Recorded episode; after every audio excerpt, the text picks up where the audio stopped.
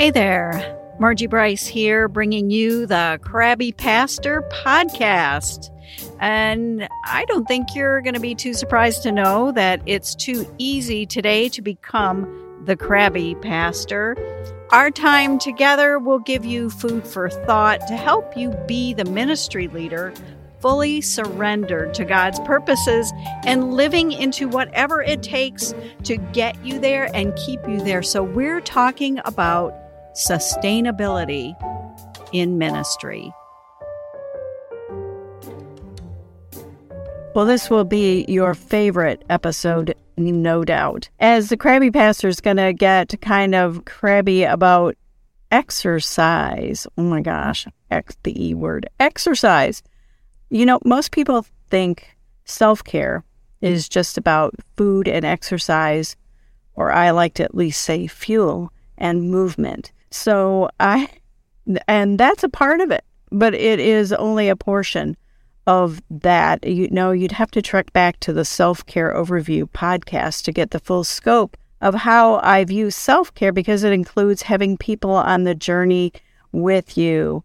It includes your emotional state. It includes all of that. It's a, I have a more holistic view, I think, Mostly, I see it as anything that is going to help us sustain our human bodies, body, mind, soul.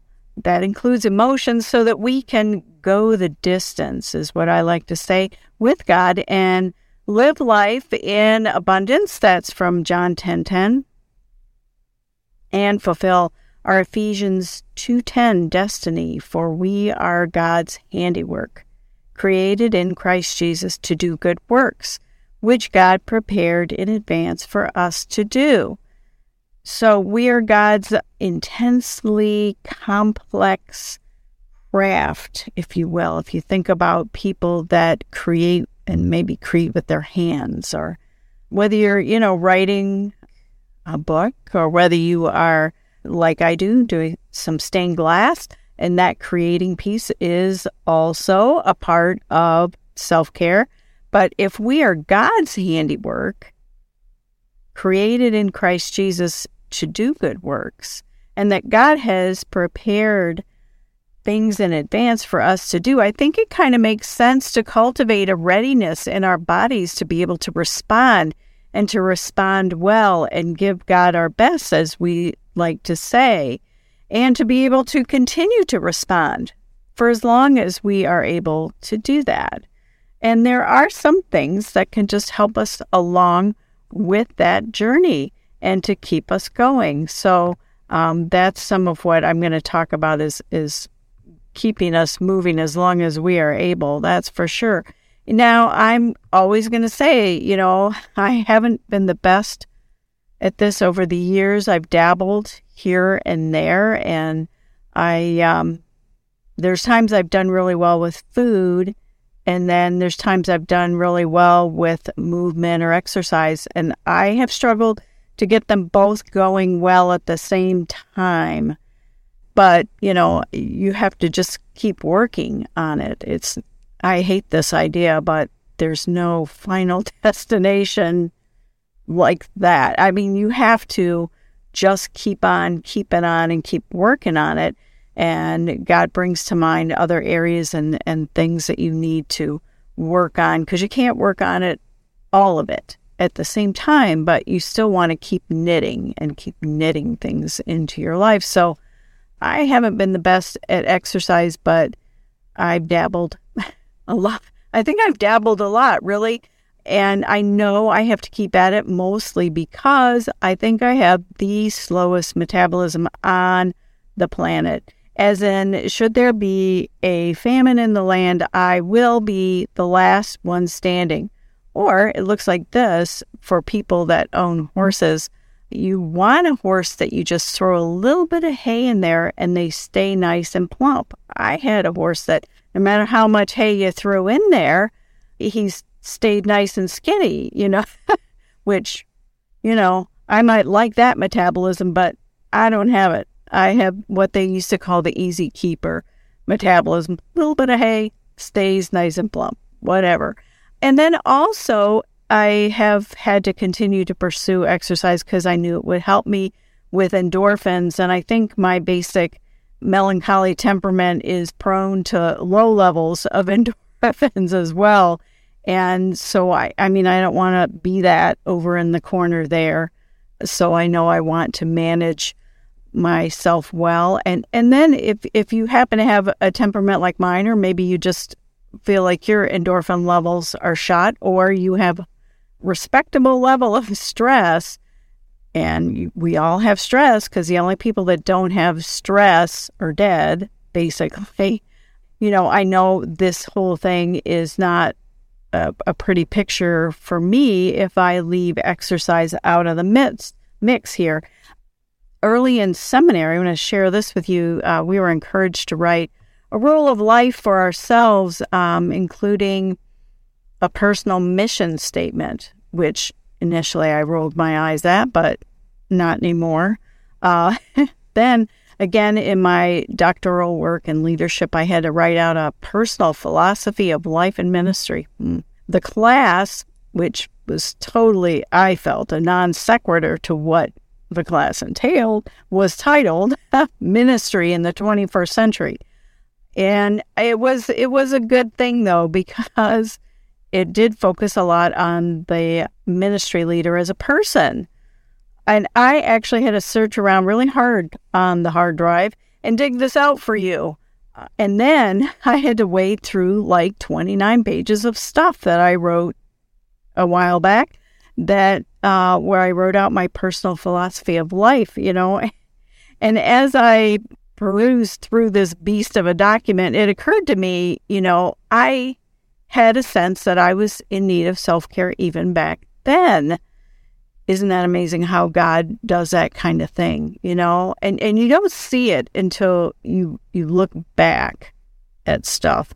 You know, I've looked back at even the kind of work I did in my dissertation and that had to do with surrendering to God's purposes and I said a lot of interesting stuff that now I look at what I'm doing now, which I, I feel like I bungled into. And no, no, I, there was more. Again, God was busy knitting things into my heart and life. But let's go back to my beast of a document that I dug out just for you. And here's what my my statement is. I want to live out my faith adventure focused on formational growth to maturity that is fueled by rest in integrity. Oh, fueled by rest in and submission to Christ, powered by the Spirit's anointing to impact others with Christ like integrity, and supported by a healthy well being capable of going the distance I'm going to read that again. To live out my faith adventure focused on formational growth to maturity that is fueled by rest in and submission to Christ, powered by the Spirit's anointing to impact others with Christ like integrity, and supported by a healthy well being capable of going the distance. Fueled by rest I, you know, there's a self care statement. And then at the end, supported by a healthy well being capable of going the distance. You know, for the record, my dissertation work ended up being about kenosis, about being surrendered to God's purposes. So it still is fascinating to me how God knits this stuff together for us. But anyway, back to the love hate relationship I have with exercise because you knew we were going back there. I wasn't going to just leave you high and dry on this topic. And I guess it's the first time I said love hate relationship. You know, I I used to call exercise a necessary evil. And, and some days I say that too, like, you know, all right, everybody, let's plank, which I'm like, what is the purpose of that? Anyway, I'm getting ahead of myself. Anyway, some of my pursuit of exercise started in my 30s but got really more rabid when I turned 40. You know, my mom passed away, and I truly, truly needed to find some endorphins. Uh, so I made serious friends with the elliptical machine. You know, I would play Christian music at the same time, and I could be on there, you know, an hour just to kind of soothe, you know, I get the music going, it's soothing my soul. I'm, I'm, you know, doing the elliptical thing. But also around that time, I made friends with some no neck people. These are the, the people that you see at the gym that have no neck because they are rapidly doing the weight thing. And I kind of followed them around the, the gym a bit. They kept track of when it was leg day, shoulder day, arm day, you know, and I just followed suit with them for a bit. Uh, but it was challenging for me to do weights at 6:30 a.m. You know, I see the value in it, but I don't quite have the willpower to get up quite so early. And then in the evening, my husband and I would walk around town with the dog, you know, during the six months or so that you can do that here in Michigan. Although I have a friend that says the problem is not the weather, the problem is whether you are dressed for the weather. Just saying.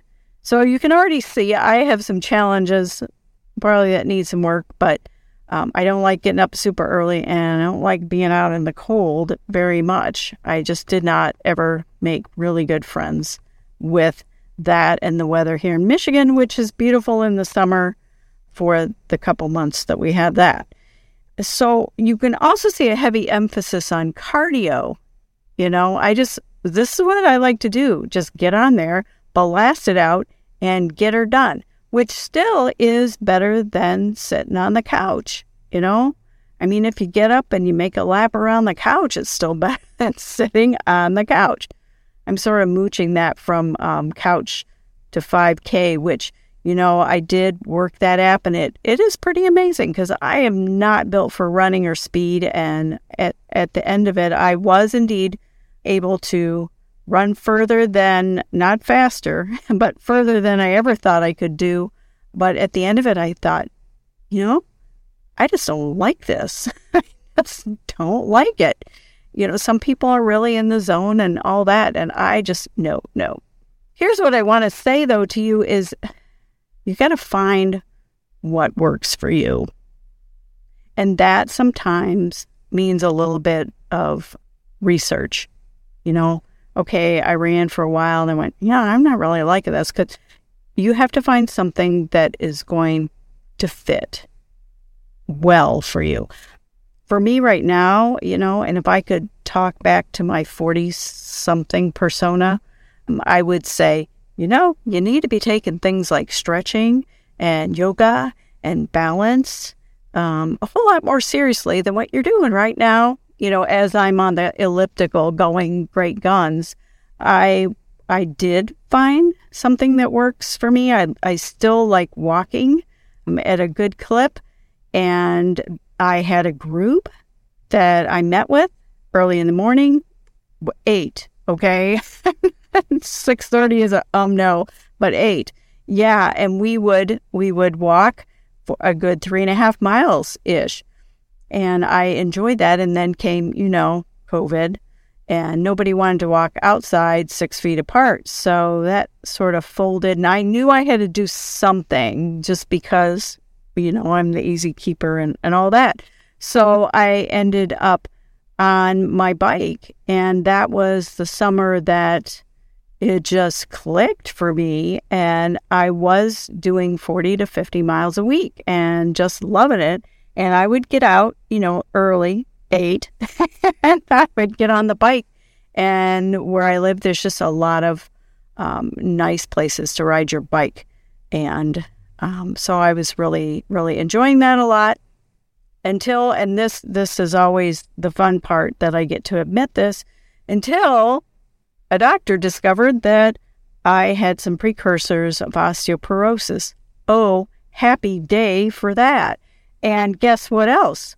Bike riding is not a weight bearing exercise. Oh, joy. So now I'm ticked because I have to retool right? Find out what works for you. In some cases, there are some things that you have to adapt and adjust to to j- keep moving because you will notice this is what I would say to my 40 something self. You know, really, seriously, if you don't use it, you lose it. There's a lot of truth in that, way more than what you're going to think. because as you get older, you realize, man, I don't get down on the floor very often anymore. And now I'm in an exercise class where I'm like, this this leader, this exercise leader needs to do all the on the floor exercises at once and all the stand up exercises, all bunch them together. But no, she is saying, okay, now we're down on our mats and now we're standing up and now we're down on our mats and now we're standing up. And I'm thinking, she needs to really rearrange this, but probably not because she's working with us to build strength and how to because you know once you're past a certain age even in your 40 how often do you get down on the floor on a regular basis and then get back up? And if you don't use that yes indeedy folks you lose it. So i am now at doing some things that i never thought i would do like a lot of weight bearing sort of things pilates and I'm doing some yoga for um, stretching and I don't know. And I still am bad at downward dog and uh, and standing up from that. I mean, I can do it, but I just would not want to watch a video of me doing it. No way, no way. And I've been at this for about the past six or eight months, and and I'm I'm still, you know, I got to watch myself talk. I'm still not the greatest at a lot, but I'm better than I was, which is the big deal. So I said all of that, and I'm confessing all kinds of things here, you know, in the, in the effort of helping you to figure out what's going to work for you and find something that you actually will do. I know for me, I need to have an appointed time with people there. I, it just, if left to my own devices, I mean, I can bike three times a week, four times a week, and get in a lot and I haven't really done a ton of that because I'm trying to focus on some other things right now, but I will be getting on the bike, I know, at least once or twice a week because you still have to do cardio in there somewhere. But I have to have an appointed time, an appointed time so that I, guess what, show up, which is the majority of life. I just show up. And I know that James Clear, I loved his Atomic Habits book showing up, you know, you get your gear on. Don't think about what you're going to do. You just know you have to get up at a certain time and get your gear on and go stand there. And then the power of peer pressure takes over. So I know I have to have an appointed time for me to show up, and I'm showing up with people there.